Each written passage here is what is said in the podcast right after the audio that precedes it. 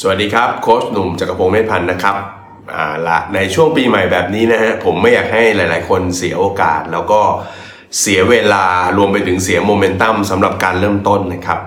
ในช่วงปีใหม่เนี่ยโดยเฉพาะสัปดาห์แรกเนี่ยผมมีคำแนะนำทางการเงินนะฮะที่อยากให้ทุกคนได้ลองคิดแล้วลองทำตามดู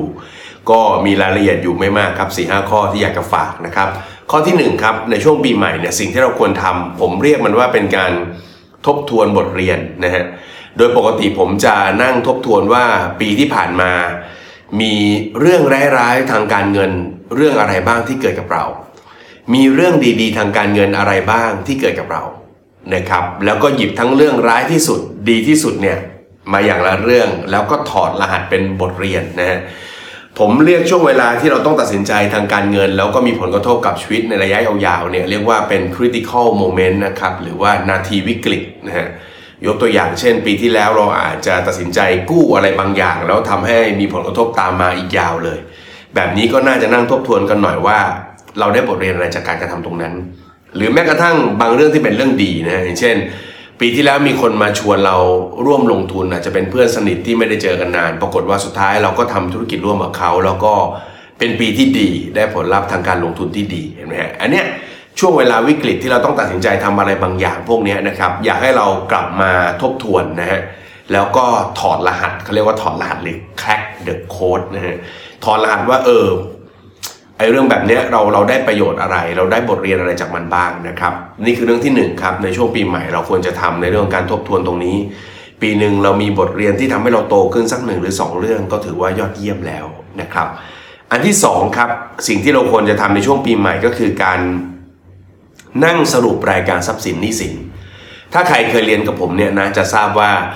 ผมจะสอนหรือแนะนำวิธีการทำงบแสดงสถานะทางการเงิน ซึ่งมันก็ทำง่ายๆนะครับ เอากระดาษ A4 มา 1 แผ่น แบ่งนะครับ ขีดเส้นตรงกลางนะครับ ด้านซ้ายเขียนรายการทรัพย์สิน ด้านขวาเขียนรายการหนี้สิน แล้วลองสรุปแบบนี้ดู ทุกๆ ปีเนี่ยนักคนเรานะครับมานั่งดูแล้วปรากฏว่าทรัพย์สินเราเพิ่มหนี้สินลดนะฮะทรัพย์สินเพิ่มหนี้สินลดก็ถือว่ายอดเยี่ยมเลยนี่ก็ถือว่าเป็นปีที่การเงินเราไปได้สวย แต่ถ้าปีไหนเกิดหนี้สินเพิ่ม ก็อาจจะต้องลองดูละเอียดนิดนึงว่าเอ๊ะหนี้สินที่เพิ่มขึ้นมาเป็นหนี้เพิ่มแบบไหน ถ้าปีไหนมีหนี้เพิ่ม แต่ทรัพย์สินก็เพิ่มด้วย อันนั้นถือว่าโอเคนะครับเพราะว่าเราสร้างหนี้ในลักษณะเป็นหนี้ที่มีสินทรัพย์อยู่ข้างหลังนะครับเช่นบางคนเช่าบ้านมาตลอดเลย วันดีคืนดีอยากจะซื้อบ้าน เราเงินสดไม่พอ เราก็อาจจะกู้ซื้อ เราก็ได้ตัวบ้านมาด้วยนะครับแบบนี้ก็ถือว่าเป็นการหนี้เพิ่มที่ยอมรับได้นะฮะ ก็ดีกว่าหนี้เพิ่มแล้วทรัพย์สินลดนะฮะหรือไม่มีทรัพย์สินเพิ่มแบบนี้เนี่ยแสดงว่าหนี้ที่คุณกู้ยืมเป็นหนี้บริโภคนะครับ อันนี้ก็ต้องระมัดระวัง อันที่3เนี่ย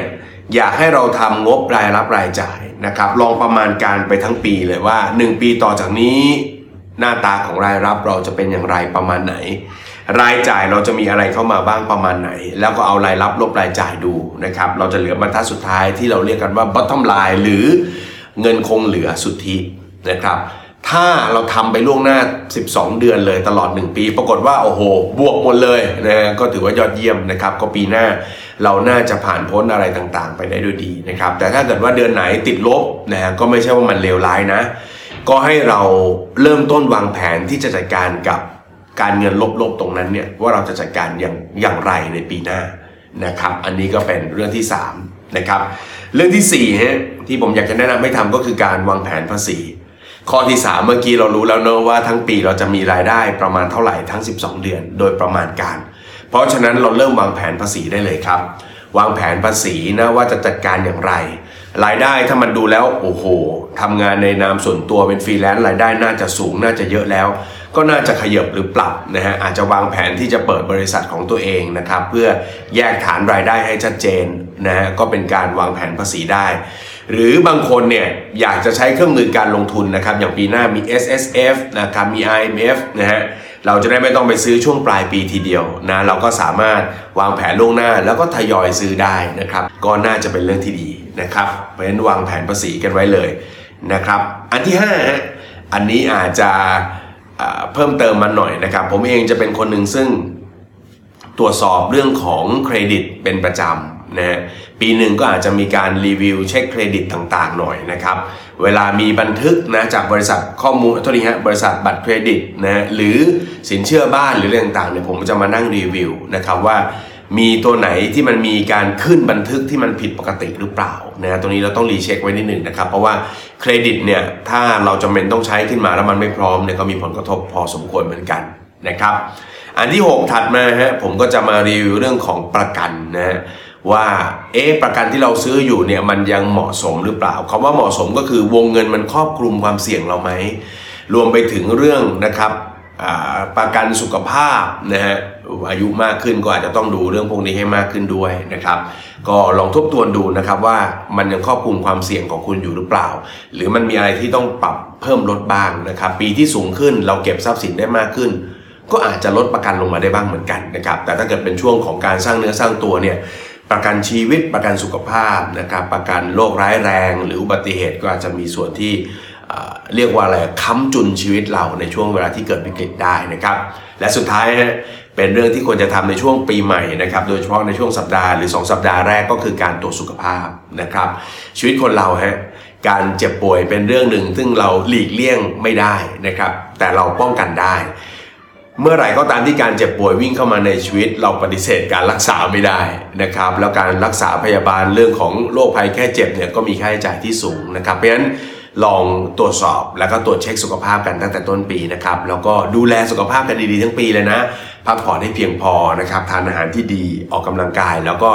ดูแลสุขภาพจิตสุขภาพใจของเราให้ดีนะครับ